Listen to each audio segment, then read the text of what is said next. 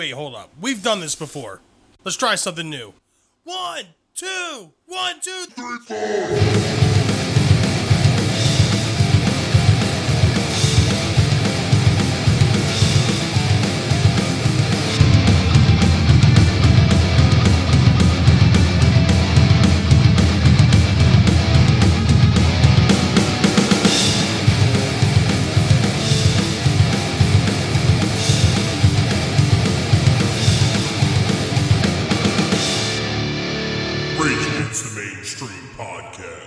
Welcome back to Rage Against the Mainstream, your full spectrum source for all things music, insight, and opinion. Welcome to Season 3. Season 3. Today is September 7th, 2020. My name is Bill, and I'm joined here with Connor and Steve. Yo. So, how have you guys been doing over our break? It's been pretty well. Made the commute back from Wichita and back up at the old bowling academy up there. Well, now you got a reliable... economic, consumer-friendly, you know, family car. Oh, yeah. Yeah, the old Honda CRV 02. Repping the CRV family over there. RAV4 gang. What about you, Connor? Whatchamacallit? I've been listening to Bush's eighth studio album, The Kingdom. You might have heard the track Flowers on a Grave on your local modern rock radio. I have heard that song. Yeah. I like it. Yeah. I give Bush props. They were in a little funk there for the past two albums, I feel, and things are looking up. Nice. Back to their grunge rock roots. Very good. No more Mad Love bullshit. Yes. That fucking song sucked. We don't need Did you guys hear that? Yeah. Yeah. I still got Mad Love for you, baby. Yeah. My new or interesting isn't music. I know both of you are fully aware of who Eddie Trunk is. Yes, of course. Yeah. Classic VH1 VJ. VH1 Classic. And primary inspiration for this particular podcast. Pretty much. Did he do that metal show? Yeah, he was the host. Yeah. Well, I found out through searching through podcasts that he does his own podcast. Oh, yeah. The Eddie Trunk Show. And it's strictly interviews. Will say, though, I do not... For me, Eddie Trunk is probably... I don't know. I have to... He's at risk for being canceled. What do you mean? He was wearing a dingbat shirt on one of the... I watched a recent YouTube video of him interviewing somebody or him getting interviewed by somebody or something. And he's wearing a dingbat shirt, which is a bar in New Jersey that had like a bunch of like neo-Nazi like metal bands play at it. Oh, shit. They said they would cancel the show and then they just had the show anyway. And then like... lied about it and stuff, and he was wearing a shirt for them. Oh shit. Well, anyways, I catch these that things. Is crazy. Fucking well, and he made a point to wear it during an interview that he knew was it with a popular YouTuber. Know what I mean? Like it might. He's not on TV anymore, so like. I mean, it could have been one of those things. Like he was fucking maybe making a statement. Know. Maybe he doesn't know because He probably doesn't live in New Jersey, but no, he does. He lives in Tom's River. Oh, then he definitely knows. Yeah. But his podcast, dude, it's interviews from his Sirius XM show. It's like daily, but most of the time he does interviews. He's on Sirius. Yeah, It's he's on Volume. I think it is the Eddie Trunk shows from 2 to 4 p.m. But like, I'm just gonna run down like some of the interviews that he has. Lars Ulrich, Robert DeLeo, Neil Sean, Tony Iommi, Gavin Rossdale, Sammy Hagar, Joey Belladonna, Randy Blythe, Mark Morton, Taylor Hawkins, Joe Elliott, Corey Taylor, John Petrucci, Jake E. Lee, Dave Mustaine and Mike Inez, Alice in Chains, Steve Harris, Stone Temple Pilots, Tom Morello, Jerry Cantrell, and dude, the list just goes on. Like, yeah, he just pulls out his fucking Rolodex and's like, "Hey man, you want to come on my show?" And he posts all of them, dude, and like they're good fucking interviews. And if any of you out there are kind of like looking for an interview where the questions you want asked are asked, this is the kind of thing that you're looking for. However, Eddie, I've made multiple calls to your talent agency and your manager. If you're listening to the show, please respond to my emails and or your management. Please get in contact with me. Another thing that's cool, too, that I did, Suicide Silence did what they called a virtual world tour, where every night they went into this rehearsal space and live streamed a fucking full-blown show to, like you bought tickets for it. I'm not about that approach at all. Bro, I spent $10 on a ticket, and I got an hour-long show, and it was live, and it was like You can watch tons of shows on YouTube for free for $10. Yeah, but that's... You can watch Jimi Hendrix in his prime for 2 hours. But that's going back to, like, that personal preference thing, where... I mean, $10 is $10, granted, and because of the fact that you can go ahead and watch it, there's been points in time where you could see Suicide Silence for $10. Of course. Oh yeah, I've been there. But I'm saying, like, because of what it is, it's kind of just like anything to kind of get you out of the sense of reality, I guess. With what goes on. Like, dude, it was cool. What if it replaces real shows? No, nothing will ever replace. Think about the idea of a live show. Yeah, because even Megadeth and all them that did that fucking stream where it was older, their last big shows, and they did that. It was like hidden shows. Yeah, but they already released dates for 2021 to make up that tour. Like, bands are already doing that shit. But yeah, I thought it was a cool idea. It was pro shot. It sounded fucking ridiculous. Multi-camera angles, everything. Yes. And it was cool. I mean, I opted to $10 isn't terrible. Well, the way I look at it is it's like a movie. You could have paid $25 and got a shirt, too. Yeah. And I didn't opt for the shirt. Yeah. And it's also like a movie. You know what I mean? Like, if you're going to go to the movie theater... that's not bad. Yeah. $26 for the shirt. That's you're basically just paying for the shirt, but like $26 for basically like a tour shirt isn't bad. Yeah, and like I said, virtual world tour and all the dates. They did it through this app called Band Is in Town, and originally when they started it, they were geomapping your location, so like you could only watch the Philadelphia show, like if you were in like the Philadelphia area. Oh wow! And that's actually cool because if you think about that with the virtual dates on it, that shirt might be worth something in the future. Dude, it was cool. I missed the band, dude. Yeah, like 20, 30 years from now, people are gonna be like, "Wow, you were around during that virtual time." Like, especially with technology, like this sucks because I caught it late though. I caught it late. Because the Philadelphia date had already come and passed. I didn't know it. Yeah. And I watched on, like, the Barcelona date or the Brazil date. So you watched out of your network? Yeah, because at some point, I guess they have a really fucking opinionated fan base or something where they're like, listen, this geomapping shit sucks. Like, due to time zones, I can't see you guys, whatever. And they just opened it to everybody. It was live streamed. It was pretty cool. I mean, it's one of those things to where, like, we talked about it before. Like, in a perfect world, we would just go see the show. Like, it would be no different than normal life. But to be able to get something that's, you know, quote unquote, like, fresh and new, in the comfort of your living room, I mean. Like I said, I liked it. I thought it was cool. It's the same context as a movie. Like, when a movie comes out, you could wait a couple of days and go on the water twig. Exactly. But just to go to the movie theater and have like a planned event, like just to kind of get that vibe back. Yep. I mean, I can see where that comes, and especially with the shirt. Nicole wasn't a giant fan. Yeah. The water twig still gets me. That shit's funny. Did you guys make up water twig? Yeah. Yeah, Bill. Water twig and Lodi. Because I almost said the other one, and then we had the... Are we not allowed to talk about the real water twig? I think we don't want anyone to know that...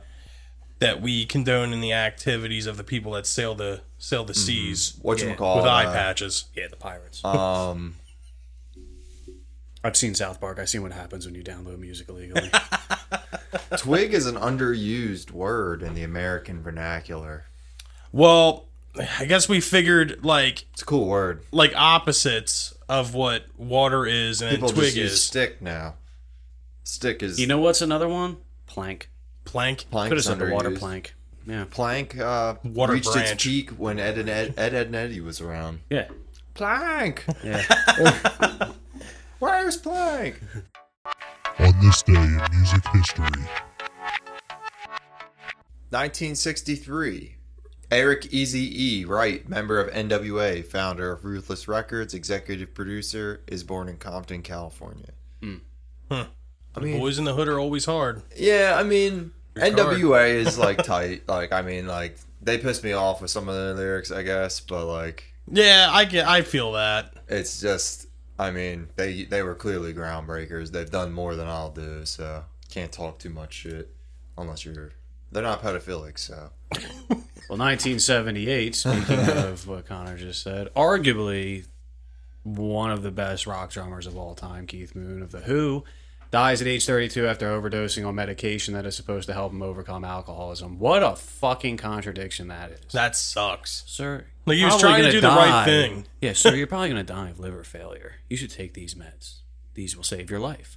Those are probably the words that were said to him at some point before he started taking those meds. You got to get off the app. You got to get off the booze, Keith. Yeah, you're just not supposed to overdose on your fucking medication. But I'm wondering what it could have been, because, like, what could, I don't know. I mean, we're talking 1978. Probably like methadone or something. Yeah, probably. But like at that point in time, like, I mean, they knew at least enough to not give you opiate-based drugs for fucking alcoholism. I mean, it's just, I would be curious to know exactly what he took, because it's like, unless he was just really fucked up and was still drinking and just like took a bunch of them. Yeah, maybe. Like thinking, you know. Did you hear about Keith Moon at the bar the one night where he killed the dude? Nah. Oh, I think I read something about that. He was out. He went to like a local bar with like a friend or something to pick up girls and like bring them back to his mansion or whatever and party. And he was just like throwing his money around at some like local pub, and he was pissing off like the regulars, I guess, with his outlandish behavior. And he got pretty much ran out of the bar, and then there was like an angry mob like throwing. Or no, his he ran over his chauffeur.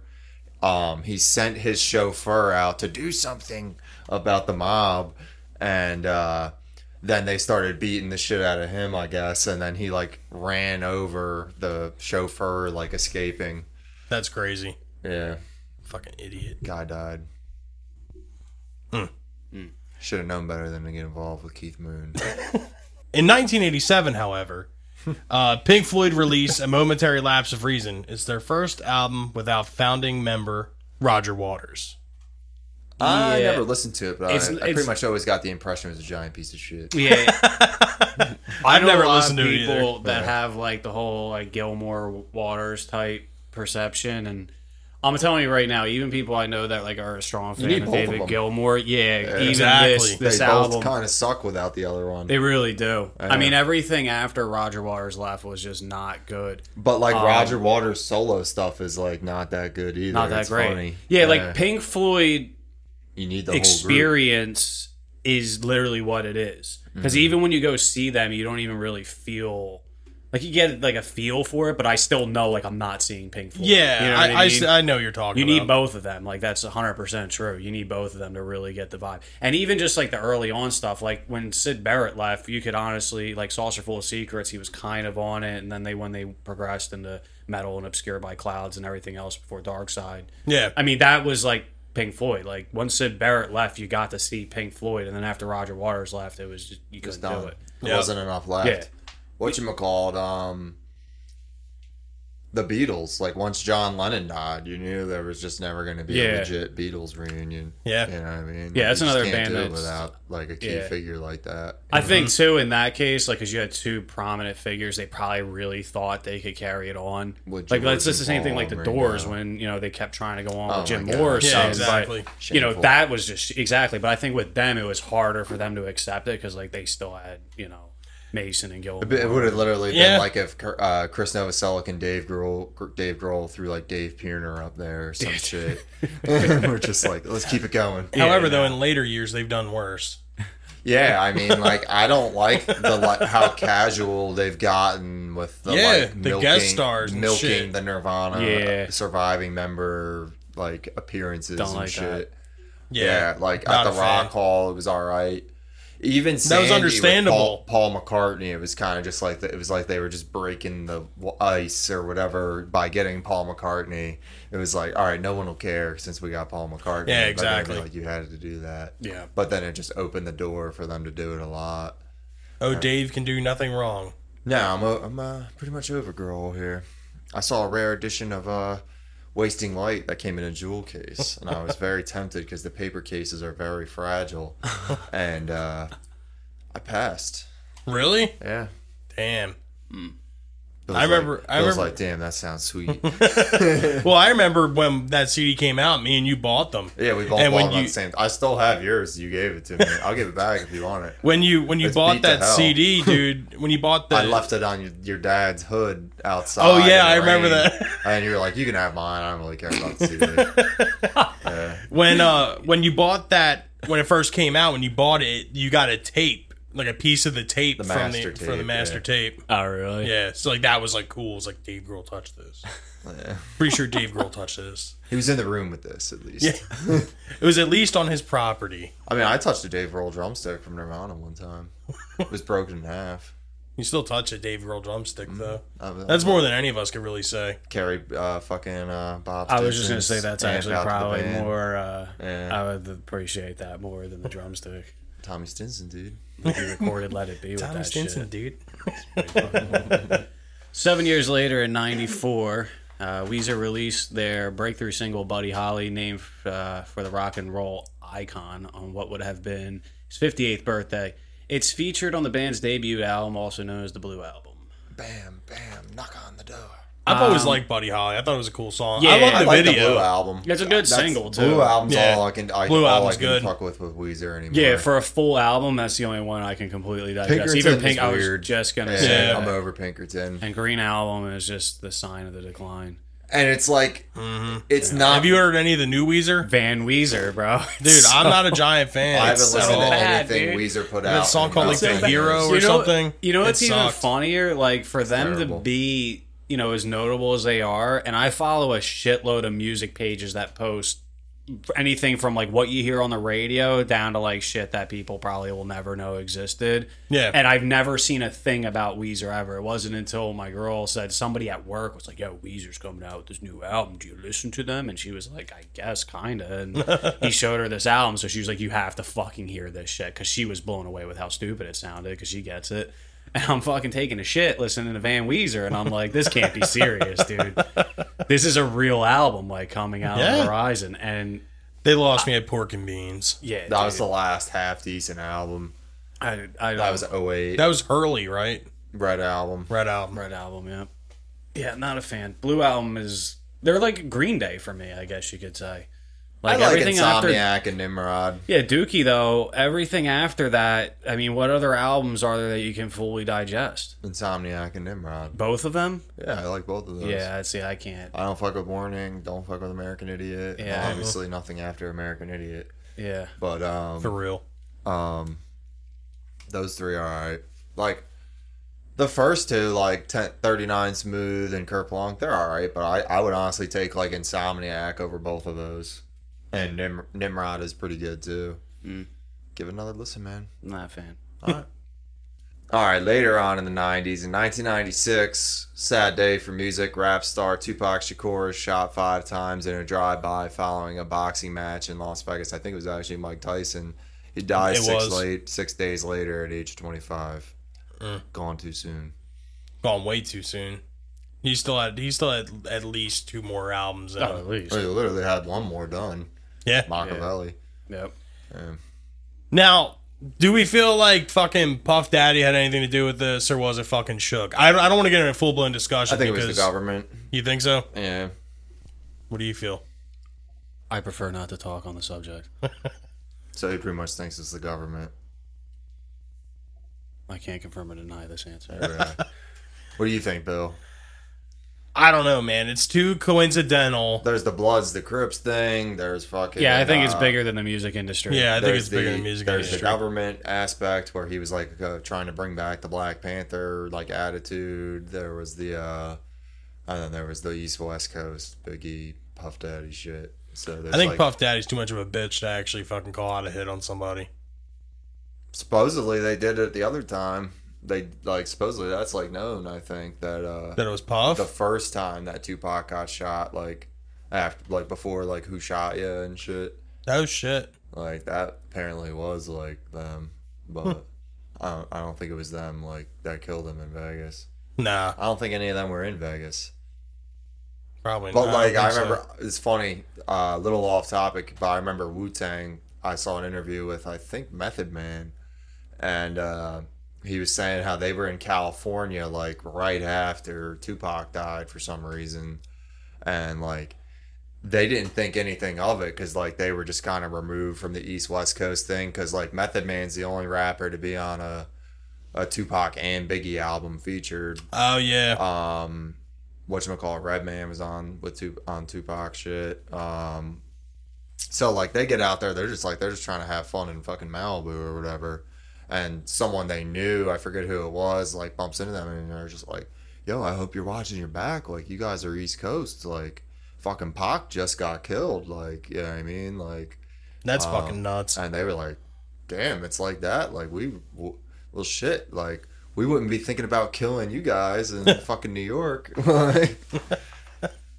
That's funny. Something like that. I was like, damn, it must have been crazy back then. I mean, that's even for Wu-Tang, who really never, like, talked trash on any, like, West Coasters or anything. Yeah. Like, Wu-Tang definitely had respect for Tupac. Oh, absolutely. Speaking of respect, or the lack thereof, in 2000, Rage Against the Machine bass player Tim Comerford interrupts the MTV Music Video Awards when he climbs up the backdrop on the stage, baffling the crew as well as Limp Bizkit, who are accepting the Best Rock Video Award for Break Stuff.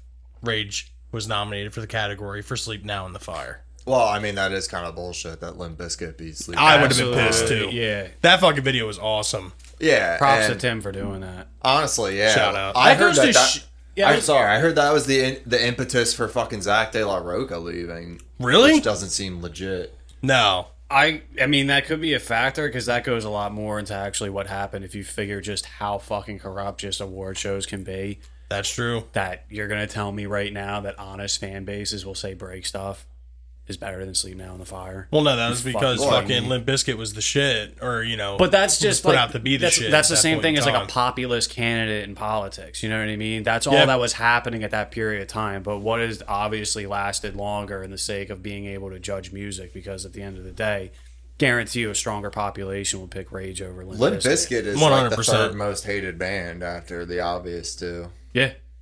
Man. Yeah. Like, after Creed and Nickelback, it's like Limp Bizkit.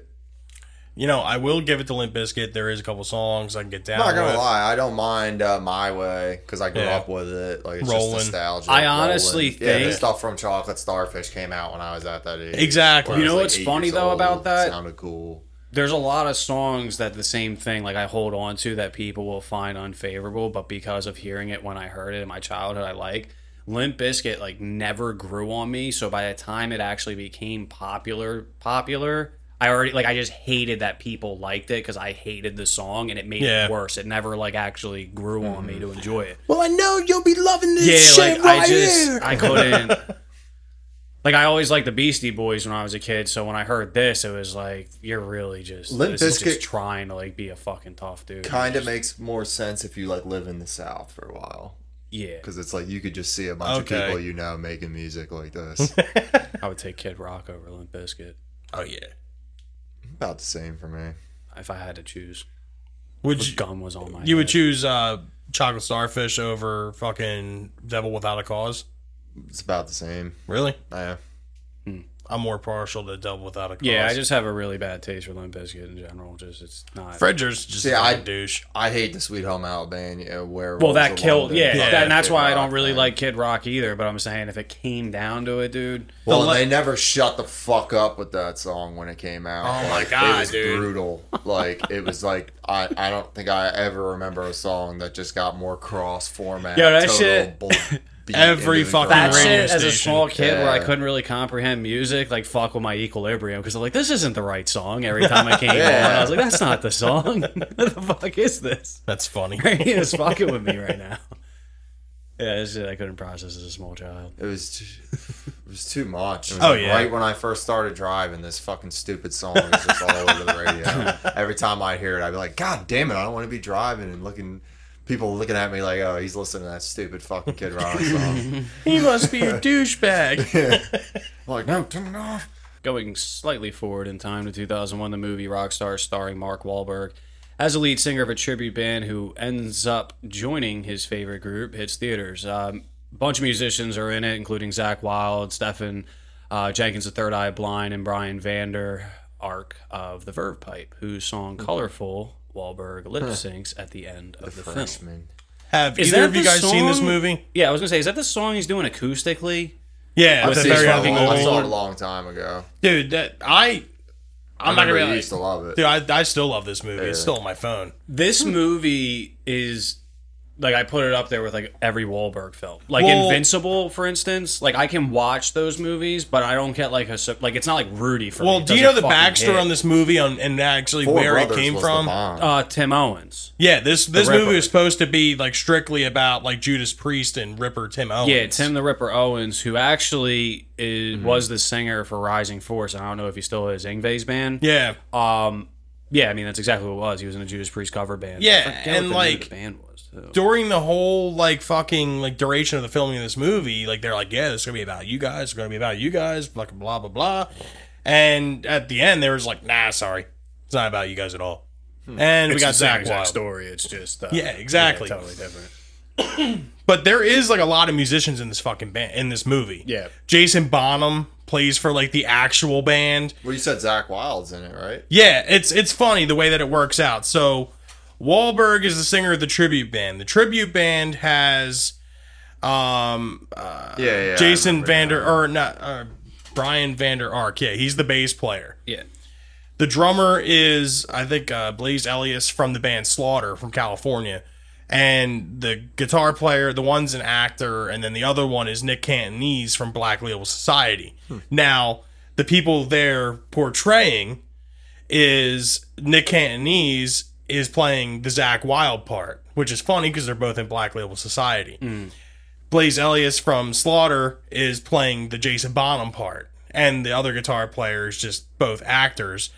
The bass player, Verve Pipe or whatever, he's playing the part of Jeff Pilson from Dokken. Like, the actual band Steel Dragon in the movie is, like, made up of, like, really ridiculously good fucking musicians. Yeah. And the soundtrack's incredible. Yeah. Like, there are no original songs. They're all written. Like, I think one of them is a Sammy Hagar song. But to hear, like, Jason Bonham and Zach Wilde on a song together, like, that's fucking insane. And the singer that actually did the recordings is the, I forget his name, but he's from the band Steelheart. And, yeah, I still have these songs on my phone. I have the movie on my phone. I watch it. Stand Up and Shout. Dude, it's a fucking good movie. Oh, and little cameo, Michael Starr from Steel Panther. He's the guy that's doing the vocal audition when Wahlberg walks in. Oh, yeah. Like, and he's, like, horrible, and it sounds like a really bad David Lee Roth. It's actually the dude from Steel Panther. Okay. Yeah, but, I remember that. Yeah. I'm not going to say one of my favorite movies, but it's definitely a good watch. That's what I was saying. It's one of those movies where if it's on, like, I'll watch it, but I never, like, I don't put it up there in an upper echelon by any means. But, like I said, like, Invincible, for instance, my dad is all about, like, The Replacements, Invincible... You know, Rudy and stuff. But he really likes Invincible? He does, but he likes it. He remembers the Papali story. Of course, yeah. And he's been an Eagles fan his whole life. So, I mean, just growing up, I mean, to see that movie come out and be pretty much around the same time frame he was born and understanding it from that perspective. But, like, Rockstar for me is, like, in that same category where if it's on, I'll watch it. It's just one of those ones you can have on while you're doing something and, like, not really have to focus to it. Exactly. Like, every part's just... It's like The Wedding Singer in a sense of not being as much of a comedy. Like, you can just watch it without having to feel like I have to sit down and fucking watch it. Well, you've seen it a million times. Yeah. It's just one of those fun watches. That movie's also the first time I ever heard Stranglehold by Ted Nugent. Oh, really? What, Invincible? No, fucking... Wait, is it in that movie, too? Yeah, it's in Rockstar. Because it's in Invincible. Is it? In this slow-motion scene where he recovers this fucking kickoff, and he's, like, running down the field, and it gets slow motions. Did you like Four Brothers? Nah. Dude, Four Brothers I did when I first saw it, and now as I continue to watch it... Have you seen it? No. I've been told I have to watch it. I think that's what I say. Tyrese Gibson's actually... 3000. What's her face? The Spanish woman. What's her name? Who's Tyrese Gibson's fucking girlfriend? She's from Too Fast, Too Furious. And Modern Family. Eva Mendes? No, Sofia Vergara. Sofia Vergara, Sofia Vergara. She's Tyrese Gibson's. But that lucky movie, for him, dude. Good for him. It's a good movie. Yeah, that movie, though. There's other people in it. I got to watch it again. Wahlberg's too Wahlbergy, if that makes any sense. I fuck with Wahlberg. No, it makes sense because we just did a Basement Box Office episode of, like, actors... that, like, will forever be known for, like, one thing. Typecast. Yeah. And Wahlberg is, like, that actor where it's, like, he's Wahlberg in every movie. Like a Vince Vaughn. Yeah. You know where I would like to see Wahlberg or, like, a Vin Diesel? Where? In the upcoming Mallrats 2. I know it won't happen, but I think that would just be hilarious. That'd be funny. All right. So, fast forwarding even more slightly in time... Michael Jackson in 2001 plays the first of two concerts at Madison Square Garden as part of his 30th anniversary tribute.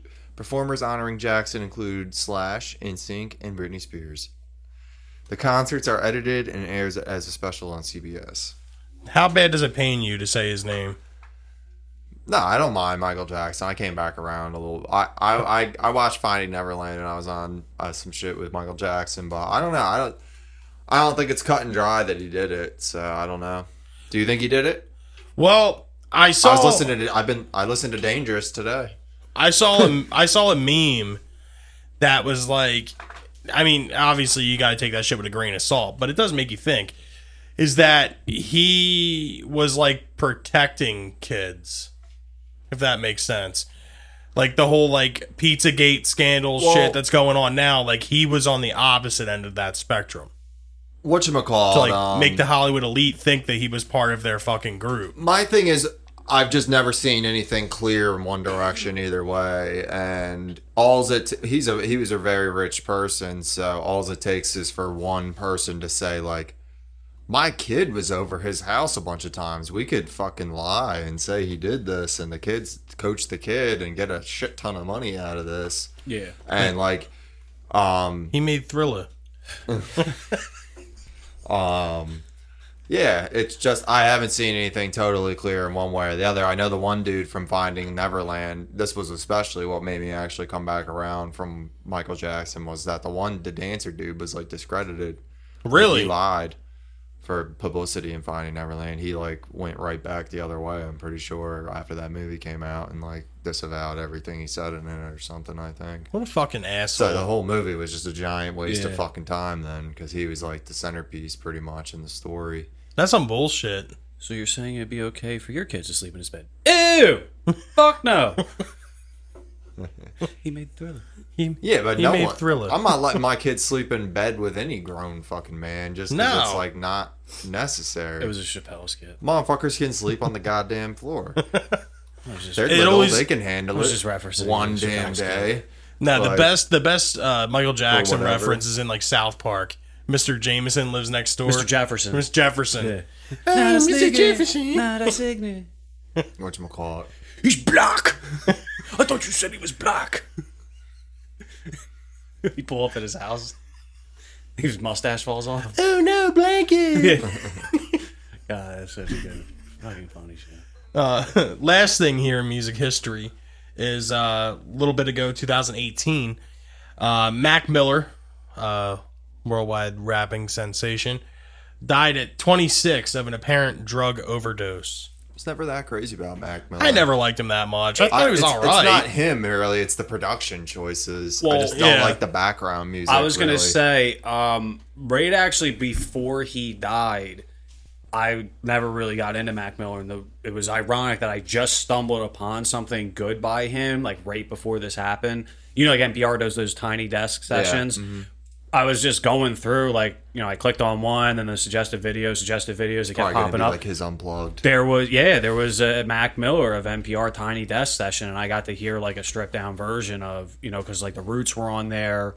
I think Weezer Boss of the People was on there. Florence and the Machine was on. Pixies did it, but it was, like, new Pixies. So I don't mind new Pixies. They're not as good. Yeah, it was a good watch, but it didn't give me the same thing. But I will say on that one album, Head Carrier, there is a very disturbingly similar song to Where Is My Mind on it. But, yeah. Sorry. But yeah, that Mac Miller Tiny Desk session was actually really good. And then because of that same thing, I went and listened to his studio work, and I think it was just like the production quality and the, you know, obviously the way they set up the sounds is just wasn't the same. But because you get to see a stripped down version of it, I think I appreciate it a little more, like going and actually listening to his discography. And then this happened. It was just weird. Like I remember thinking about it like, yo, that's really fucking weird. Like I've known his name, never really listened to him. Then I actually gave him an honest listen. And then all of a sudden, you know what I mean? I never really super got into him. Like obviously after he died, I was like, all right, you know, I'll do my respects. And I wouldn't say I don't like him. I just don't, I couldn't tell you one of his songs. Yeah, me either. Yeah. It's just not my bag. I don't know. Kind of done with white boy rappers, honestly. There hasn't been a good one in a while. ever. So as we mentioned before in talking about Limp Bizkit, it's kind of paralleling into the main topic of what we would like to discuss here in our revamp season 3.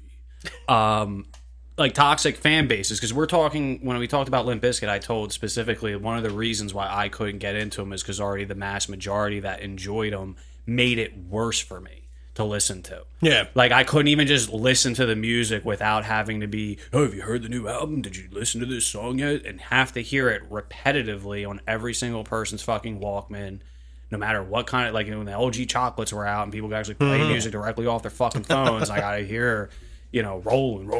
Like, it just, it got... That shit was way before chocolates. But I'm saying people were already big into those songs that were our age, and when those phones came out, people didn't really have any other music to really go on at that point in time. Not gonna lie. Tool's fan base always... well, that's what I was going to bring up to be the first fan base, because I'm a huge fan of Tool, because I listened to Tool with a lot of people that hated fucking Tool. Yeah. Like my friend Pat, my friend Worm, my friend Joe, like all hated on me for liking Tool. And like Tool kind of became a band that I almost wouldn't admit that I liked for a long period of time because like I fucking got made fun of every time I wanted to play a Tool song anywhere I fucking went.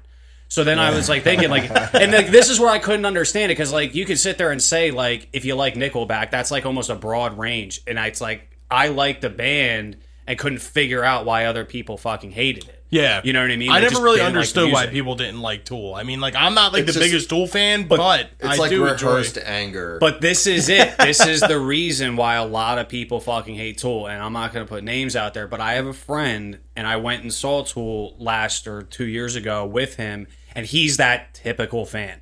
I, to this day, and I've been friends with him quite some time, have no fucking clue what he listens to outside of Tool. I have no fucking clue, because anytime he talks about music, somehow it's just about Tool. And I have another friend who I'm trying to get into Tool, but me and this other friend are both trying to get him into Tool, and I have this Tool fan, legitimate Tool fan, trying to press an artist on somebody, but he's doing it the Tool way. And dude, it's like, that's not... I try to tell him all the time, like, you know, you can listen to Undertow. That's like very 90s...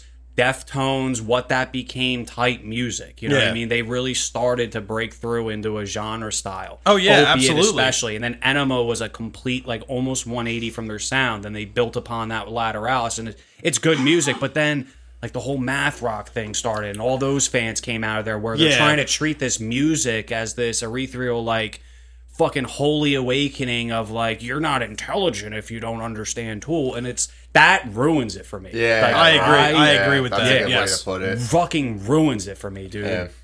I mean, I just like their songs. Like, I don't know. Like I just enjoy their songs. And I think Tool's pretty fucking good. What really sucks though is when you have a band like Green Day, who like they have a like total teeny bopper like joke fan base pretty much.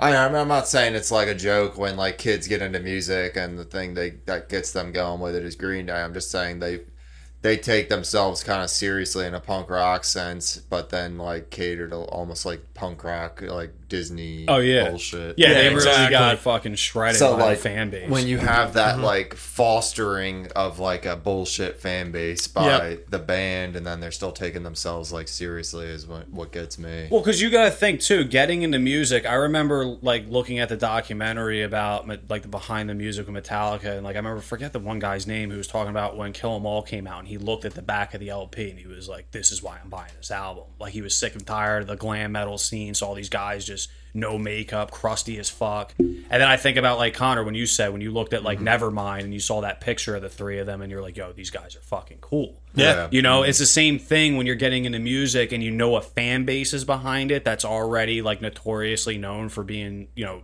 tools, douchebags, whatever you want to call them. Like another band is Ghost.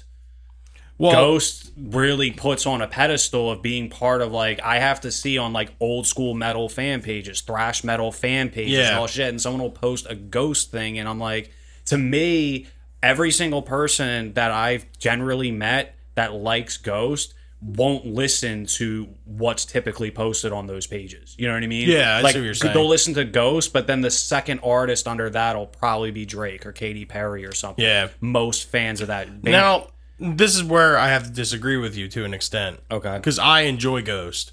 I'm not like fucking like I don't follow like the pop murderous or whatever the fuck his name is. Yeah, yeah. All that other bullshit. There is particular songs that they have that I do like. I bought Meliora when it fucking came out and it got nominated for a Grammy because I heard that song fucking Cerise and I was like, this is actually a really good fucking song. Yeah. I saw them when they played MMRBQ. I think they're a pretty good band. However, I feel like their fan base is kind of like the fucking weird kids when we were in high school that wore like trip pants and shit. Mm-hmm. Yeah. And like, this is almost like a band that kind of caters to them, but they're not heavy like that. Yeah. Like, it's almost like, well, the way I classify Ghost is like a heavier Blue Oyster Cult. Yeah. They're not like a super heavy band, but you have like the fucking goth weirdo kids that are like, oh, Ghost, popular, yeah, you know, whatever. I do feel like those type of fans ruin that fucking band. Because I feel like if people took them serious... Yeah. People would actually. But see, enjoy specifically them. When you said, because like I knew you liked them when I brought them up, because like that kind of sets the tone for like also too like the differences when we talk, especially in the metal genre of like fan bases and what's preferred and not. Because you're more into like the metalcore scene. You like some with the cleaner vocals. You like with the more technical, like polished guitar tone, the breakdowns and stuff. Where it's like I kind of track back to like the '90s. Earlier death metal sound of like Morbid Angel and Carcass and stuff like that before Heartwork, all that shit. So like for me, the reason why I bring them up as a fan base is because I'll tell somebody like if I'm meeting so like, oh, you know, music, whatever, I listen to a lot of metal or whatever, and especially if I mention death metal or metal in general, yeah, someone will think like Ghost is like that first thing to ask me if I like, because to them that's like that's heavy to them. I don't even understand how. That's what I'm saying. People are fucking stupid. Like when me and my girl were out there one time, same thing happened to her. She was like saying specifically like telling somebody she was in like metal music, especially death metal. He was like, oh, so you listen to Ghost? And it's like that's the first band you can ask me I listen to. Yeah, exactly. They're like less heavy than Bush. Yeah, yeah. Like I'll agree with that. I think 16 Ghost. Stone was way heavier. More energy. Was 16 Stone heavier than Meliora? Yeah. Tell us what you think. You know whose fan bases totally kill it for everybody? Like, I'm not crazy about the music of these bands, but like the Grateful Dead, Fish, Dave Matthews Band, all those like they all fucking like hippies. All those bands have like a couple good songs and shit here and there. Especially the Grateful Dead. Me and you were talking about that the other day. But yeah, it's just those fucking dumb. And what sucks is you could even continue it into EDM, honestly. Oh yeah, and what sucks too is like I like the Grateful Dead, but then I get turned off by it by people that really like the Deadheads. Yeah, dude. My dad's a Deadhead. It's all right. But. Yeah, but your dad's not a fucking douche. Well, yeah, and he's not like totally obsessed with them. Like he likes a bunch of shit. I wouldn't even honestly call him a Deadhead. He saw him live 3 times on like regular ass tours. Yeah, your dad doesn't wear fucking bandanas and like have his hair long and fucking avidly smokes weed like for everyone to see. So funny story about the Grateful Dead and Fish. You remember in Office Space? Yeah. When they're asking, so what's your favorite song? With Michael Bolton, and he had to sit there, and he's like, I gotta tell him my favorite song. All of them. So I was trying to move into an Oxford house, and they have to vote you in, and I got there, and like 5 guys are interviewing me, and they all looked the same. They looked like they were related. They looked so close to the same. They had fish tattoos. And like, oh, God. So like we talk, and we're talking, and like... Eventually, like a friend of the devil. It got to the end. Everything was going great. They were asking me, like, when can you move in? Are you going to have the rent? I'm like, everything's great. I'm getting out tomorrow, blah, blah, blah. And at the end, it got all quiet, and I was getting ready to sign paperwork. And they were like, and also, too, you like music and stuff, right? I can tell you have some tattoos. Like, Misfits, that's cool, I guess. How do you feel about Fish? And I'm like, not a big fucking fan of Fish, to be honest with you. Oh, dude, they didn't vote me in. It was like literally this close to me getting into a place. I had to stay in the program for an extra week to find a new house because I refused to say that I listened to Fish. You know, like that's just how like toxic back and a fan forth the room after you leave. Like fucking idiots, 5 motherfuckers. No one likes Fish. I don't understand. Someone could have came in there and pretty much said like, you know, I'm a convicted serial killer. I can't promise you that I won't kill you, but I do travel and follow Fish. They probably been like, come on in, bud.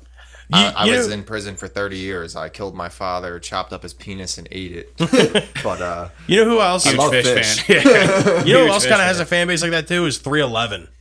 Yeah, I've never been a giant 311 fan. I like 311 actually. To be honest with you, like we actually talked about this because like that fan base alone, I kind of got turned off to, because I brought it up to you and saying they kind of are like a Sublime ripoff to me, and you say you don't agree with that. No, but that's just when I was listening to it is what I came across at the time. That's how I've always felt. Yeah. Not a Sublime ripoff at all. That's how I feel about it. Like, they have like a new metal thing going on kind of too. Yeah. Like Down doesn't sound like Sublime. Yeah. I mean, like, it just has that vibe though. Yeah. Like, it's like they're trying to cash in on it. Sounds like Sublime. Yeah. Love Song sounds Sublime-ish. Yeah. Like, they like reggae, but they're like Sublime in the sense that they had a bunch of different sounds going on. Yeah. Yeah.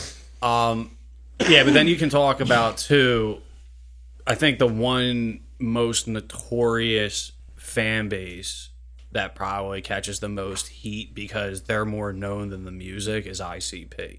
Ooh, yeah, the Juggalos. I don't even know one single ICP song. I really don't either. I'll give it to Insane Clown Posse. There is a couple fucking tracks they have that I can get down with. Mm-hmm. I've met people that I respect their taste. That I've met people who I like know they like they're like they like music and they put effort into what they like look for and shit. Yeah. And, they like Insane Clown Posse. Yeah, they have a couple songs I can fuck with. Like that horror, my bag. That's the horror rap thing's cool. Yeah. Like I don't want to compare it to like early Eminem and shit, but it's kind of in that vein. Okay, and like it's like cool, but I feel like those fans kind of ruin it. I will give it to them though, because recently, with all like the sex trafficking and like pedophilia shit that's been for some reason blowing up out of fucking nowhere. They actually fucking they just did an interview with like Chris Hansen and shit talking about that. Remember fucking we're gonna travel back here to season 1, that Davey Vanity. Remember him with the fucking alleged rape of the 14-year-old? Yeah, that was like that was actually the one story that kind of made us like we're done with music news. Yeah, exactly. That story is so fucking. But funny. They went from Blood on the Dance. Yes, okay. If you remember him, that's not like. But they just did an interview with Chris Hansen, dude, and they're like, we don't stand for this kind of shit. Fucking our Juggalo fan base knows to kill on sight, like shit like that. Like that, like they do a lot of like they do like a lot of like community work and shit, dude. They're like activists. They do a lot of fucking cool shit. Like it just sucks that their fan base kind of fucking diminishes everything they do because it's like you think of the people that are their fans. They got hit hard by the almighty fucking Slim Shady too in the early days. Oh yeah. Well, what was the song? New ones, I forget. But he fucking ripped them on one song, dude. On a homophobic level. I'm trying to remember the song that he fucking ripped them on. It's from like Marshall Mathers album. It is, or Eminem show. No, it's not on Eminem show. It's probably on Marshall. Maybe it's on Marshall or Slim Shady. Remember me? That or I'm just Marshall Mathers. The Marshall just Mathers. A regular guy. I don't know why. Yeah, it might be that song. That's what I think it is because I think he says like Shaggy Too Dope and fucking Violent J like fuck each other or something with clown makeup on. And I was like, whoa. But going back to what we were talking about earlier with like complete fucking douchebags and tools, who I feel like completely fucking ruins any kind of credibility that this artist could have is Five Finger Death Punch. Now, I don't think they're a bad band. They're made up of very good fucking musicians. And I'm not going to be like, oh, I listen to Five Finger Death Punch. I don't. But I don't think they kind of deserve all the hate that they do get. And the reason why they get all this haters because, like, the Kyles of the world that fucking have Monster Energy tattoos. Yeah, I put them in the same category as, like, Disturbed. Yeah, they just have a fucking douchebag fan base, and it ruins the band. Rammstein, like, all those types of, like, industrial or just heavy metal. But like, dude, you think about metal. It. Like, the main reason before you even listen to a Five Finger Death Punch song, the reason you don't like them instantly is because fucking jerk-offs. Well, like they're right-wing. Actually, too, right? Isn't Five Finger Death Punch like a right-wing thing? I don't know. I remember. I don't know. Maybe it's just part of their fan base or something, but I thought probably. They had that tag. To be honest with you, it actually didn't come down to fan base. It came down to their cover of Bad Company because someone, and it's the same thing where I guess you could say fan base, because the guy who was the same thing with like the ghost thing, like when we were talking about it, I was this listening. This is the same person. No, it's a totally different person, but just a totally like same situation. I was listening to a live version of Bad Company because it was just like a very cool version of like from the 70s, like a young Paul Rogers. Yeah. He's like, oh, you like that song? Dude, you gotta hear this cover. Mm-hmm. And like I already knew the type of dude he was, but I like gave it a shot, and it was exactly what I thought was gonna happen. And I'm like, this just made it 10 times worse, like because it came from this guy. Of Behind Blue Eyes. Or like the Disturbed cover of Sound of Silence, dude. Oh my god. Yeah. I heard the 10,000 Fist cover. Or Land of Confusion. Land of Confusion, yeah. And like that's the thing too.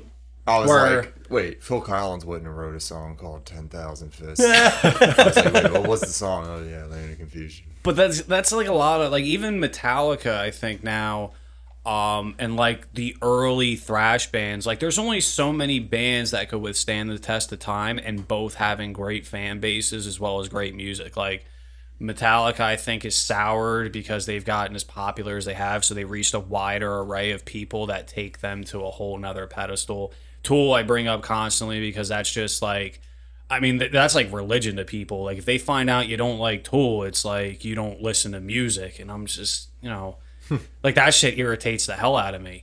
And then I talk about this all the time. It's also people that I know to listen to like other genres. Like I'll have people where, oh, you listen to jazz, and I'll be like, yeah, I like Miles Davis. I like John Coltrane. Like, I know the typical cliche jazz albums because those are the ones that I know of and I listen to and I enjoy, but that's not a genre that I'm so familiar with that I'll branch out and listen to obscure shit. But I'll have somebody like, oh, you only listen to that? You don't really like jazz. And I'm like, it wasn't even about that. You know what I mean? Like, very pretentious fucking attitudes depending on the genre taste as well. But, you know, that again, it's like religion. Some bands, they just press on you to a point where it makes it so much harder to even want to enjoy it. Yeah. With going back to like the Insane Clown Posse thing too, I feel like another fan base that could actually be, you know, considered the same would be the Maggots from Slipknot. Is that what they're called? Yeah, fuck yeah. They're called the Maggots. I didn't know what it's called. Dude, they make the trash can stink, and I think it was like I get home from work at like middle of the night, and like I'll take out the trash on like a wet night, and there's just fucking maggots all over, and I gotta fucking take it down the curb. I'm like, Jesus Christ. No, but like, shit. Like I feel like the fans, the people that are fans of Insane Clown Posse are probably also fans of Slipknot, and that kind of what turns people off. That's a top, yeah. It turns people off from Slipknot. And we've talked about it before. We all respect Slipknot to an extent. We all respect them to an extent because we can look past their fan bases. But however, initially, I remember why I never listened to Slipknot in the beginning. Because of a kid we went to school with. Dude, this fucking cocksucker wore a fucking Slipknot shirt, and he thought he was bad shit. I tried to be cool with him. That dude was a cunt. Times, but he just was like always a douchebag. One last one, too, because I just thought of it, was Linkin Park. I think the reason Linkin Park is like a tougher one is because it already had a very mainstream fan base of like, this is the music of like, you know, aggression and just... And, like, there was no disrespect to Chester, and it's a shame that I even have to go to that part because now that he's no longer with us, it's almost, like, insensitive if you say something negative about Linkin Park. Yeah. Because that fan base put him on such a pedestal that, you know, I mean, you don't see anybody, if they say, I hate Alice in Chains, like, the guy died of an overdose, so it's like, oh, it's not as big as a deal. But someone who kind of fit the culture of, like, the sensitivity and the mental illnesses and stuff fell down that path. And like I say, again, no disrespect to the guy, but that band in general, like, nothing could bring me to like them the way that people are acting like I should like them. I like Hybrid Theory and Meteora, but they fucking suck. But like I said, you know what I mean? Agree. They were shitty for like 60% of their career. But I'm saying you like Linkin Park, but I'm saying like a real fan of Linkin Park like has this expectation of how you should like them. You know they what I mean? They were garbage after Meteora, like Minutes to Midnight, Living Things, whatever the other ones were called. The Transformers soundtrack. But that's like, that's like a fan base. I used to hate this new divide. Yeah. That song got played constantly. Yeah, it's like a fan base. I'm telling you, if you're like insensitive, if you have like a derogatory remark against that band, it's funny because none of those Linkin Park songs really still get played on the radio. No, they haven't really held up. However, with him dying, like, that's usually a huge boost. Well, because before his death, he kind of he avenged his image and his I guess. What's the word I'm looking for here? His credibility when he was STP featured. Thing? No, fuck STP. When he was on Mark Morton's solo album, that fucking song. Yeah, that was on that latest release. Yeah, did you never heard that? Did you? Yeah, it's pretty cross off. I'm not gonna lie, you can't say fuck STP because that was kind of a cool move. Because I actually like what they did with him. Yeah, that's true. Now. I always felt like Chester sounded a lot like Scott. Yeah, Weiland. They had the potential. He had the feel. Yeah. There was a Rolling Stone interview that he did like back when Linkin Park first came out. Someone asked him like, if you could sing for any band, who would it be? He said Stone Temple Pilots. It'd be like if you got Sean Morgan to do Nirvana reunion. That would be fucking cool. Yeah. Why doesn't Dave get his head out of his ass? If you wanted it to sound as close to what it sounded like before, you would have to go with Sean Morgan, probably. Yeah. Dave, get your head out of your ass. Sean Morgan's probably willing and able. You know what I mean? I don't know if he can hit the noise solos and shit like Cobain. No, dude, I saw them live. He can do it. Yeah, okay. Well, then, yeah, he's like, as far as sounding like the original, I think he could do it. Best choice. Honestly, I think he could pull it off. Yeah. I mean, then again, I'm partial to Seether. I like Seether. I don't. Yeah, I like the first two just fine. They're not like my favorites or anything, but Disclaimer and Karma and Effect are all right. I do want to say here because I just kind of drew like a comparison between a lot of these artists that we had talked about. A lot of them are new metal. Yeah, shitty like, fan bases are new metal. Yeah, well, we mentioned like Fish and Dave Matthews. Even just Tool was kind of lumped in with new metal. Yeah, but I mean like Limp Bizkit, Linkin Park, prog metal. You know, well, they're all part of that early '90s into the 2000s blend of. Yeah, honestly, even some Deftones fans can get fucking annoying because look where Deftones spawned from. That was like the whole Tool spawning. Yeah. Like that whole genre kind of came up. A lot of pretentious fans. Oh, yeah. Exactly. Yeah. Well, that's what I'm saying. That like even Korn. You know, we keep talking about new metal bands. Like people listen to Korn. It's like a whole nother. You know, like when the Jenko gene started and shit. You know, the Chainwads. Like you weren't fucking. Everyone getting long-ass braids and dreads and shit. Yeah, I mean, like, that whole wave of music, in my opinion, was just kind of like we got to redo this. Like, that was a really sad end to what, like, Nirvana spawned in the 90s and, like, that whole movement. Really sad end to that. But, yeah, I guess that kind of wraps this up, then. Yeah. I mean, I guess there really isn't like a let's pick one, and I would say whatever. Like we could come to a general consensus. The fans of the late '90s, early 2000s. What's like one band that because of the fan base in particular, like you just like you won't listen to the band because of the fan base, not because of the music, just because of the people that listen to it. Most of the bands like that I hate anyway. That's what I'm saying, but what's like one that you'll like Fall Out Boy's one that I always like. They were from my time, kind of, and the like Fall Out Boy fans always annoyed the fuck out. That's how I feel about Limp Bizkit. Yeah, like that's just how I felt about it. Black Veil Brides. Ooh, now here's my reasoning, because I've seen like Guitar World interviews and shit with Jake Pitts and whatever the fucking other asshole's name is. They're insanely good guitar players. They're fucking ridiculous. Talking to a girl that was a fan of said band.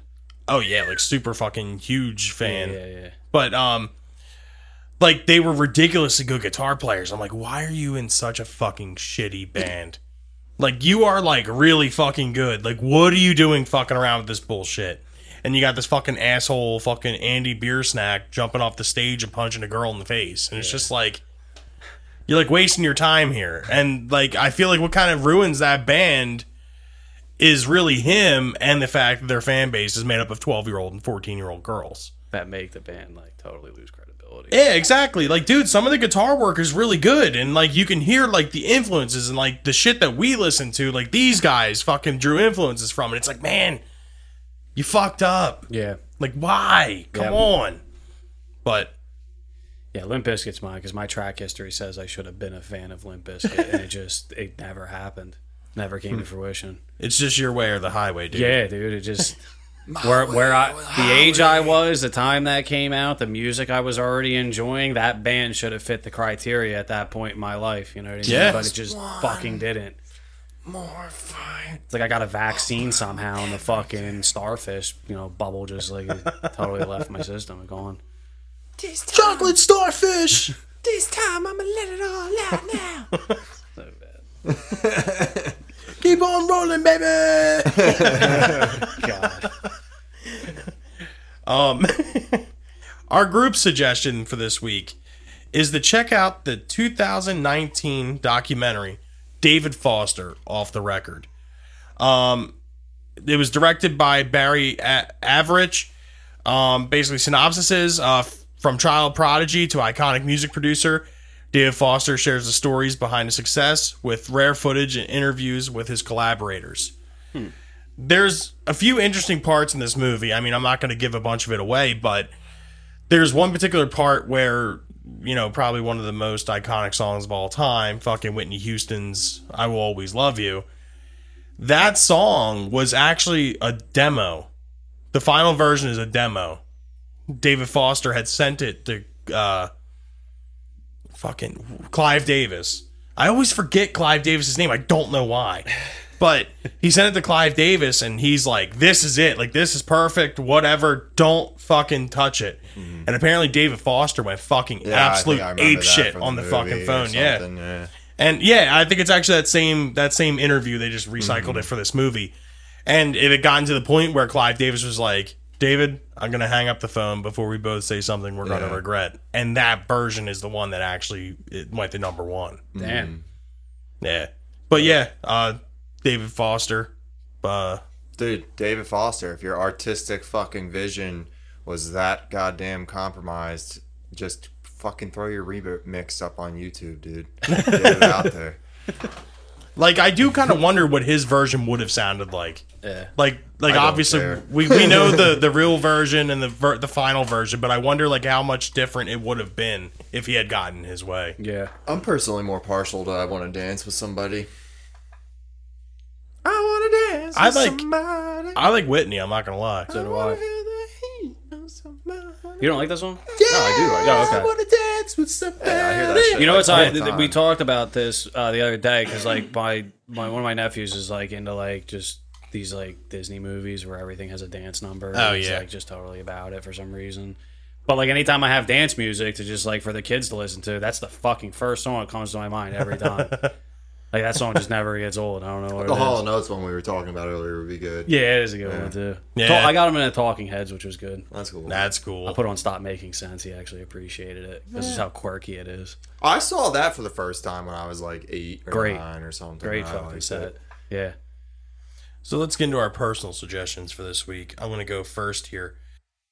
My suggestion for this week is to check out the song The Death of Us by Lamb of God on the Bill and Ted Face the Music soundtrack. Excellent.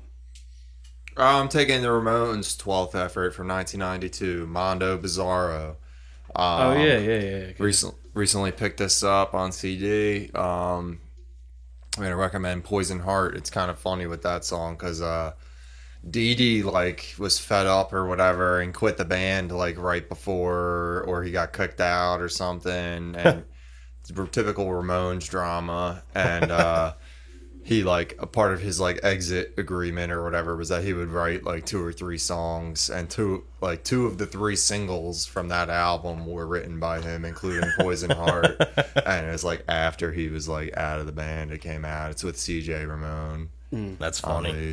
Yeah, that's actually not a bad album. There's a couple lows, like the last song on it's called Touring, and it's just a clear ripoff of Rock and Roll High School. It's what year did you say it came out? The same song, 1992. It's just funny because the 12th album came out in 92. Yeah. How long they've been they were rocking. Yeah. Yeah, that's true. They usually didn't take too long to put out albums. Yeah. You know, I mean, 1992 was only 16 years after their first one or whatever. Yeah. You know? Yeah, so I mean, they were kind of on track with one a year almost. I mean, they're averaging more like 1.2 a year. Like, they're not. And for that type of band, that's not totally far fetched either. No, they're not as far down the road as like Tool is in their career.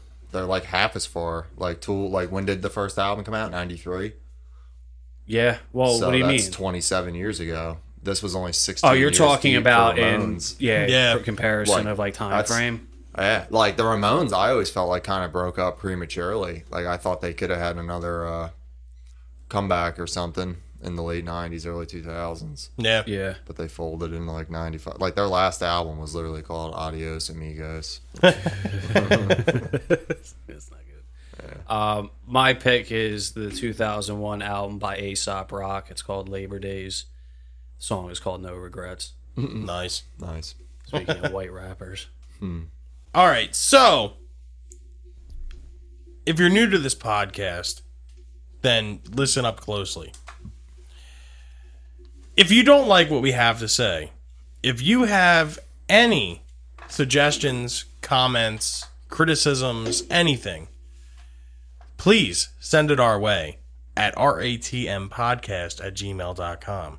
If you're a band that would like to get spotlighted on our show, an artist that would like an interview, or just flat out want to talk to us, email us at ratmpodcast@gmail.com. You can find us on social medias, facebook.com/ratmpodcast, Twitter and Instagram at ratmpodcast, or you can find us on our website at ratmpodcast.wixsite.com/ratmpodcast. It's just so funny, like, saying that. You should put that at the very end really fast, like in those car commercials with all that fine line. ratmpodcast.com. But, yeah, so it's good to come back. I'm happy that we're back here at season 3. I'm not going to lie. I've been going fucking crazy with not doing this show. Yeah. Like, it's kind of, not that it's, like, brought me purpose, but it's just kind of, like, with not doing episodes every week and, like, putting them out and shit, it's just like, what am I doing? Mm-hmm. I started watching House on Peacock. I'm on season 3 now. Yeah. You like it? Dude, I fucking love House. I've always loved that show. Okay. Yeah. But like I said, now since it's on a streaming service and I can watch it whenever I want, dude, I just fucking binge it. It's funny. I loved Scrubs when I was a kid, and I watched an episode like a couple months ago, like casually. Like it just ended up on, and I was like, damn, this show fucking sucked. Zach Braff is annoying as shit. They're all annoying in that show. It's like the big dickhead Dr. Cox is like the only one I like. He's going back to fucking Office Space for a second. Yeah. He's just a good fucking actor. Or he's like a funny. Yeah, he's like a good, like, funny character actor. It's funny. He's like an asshole. He's like, he looks like Greg Kinnear, who's like goofy, but he's just like an asshole. But on that note, this is another episode of Rage Against the Mainstream podcast in the books. As always, S3E1 in the books. As always, I'm Bill. I'm Connor. I'm Steve. Have a good night, guys. Thank you for listening.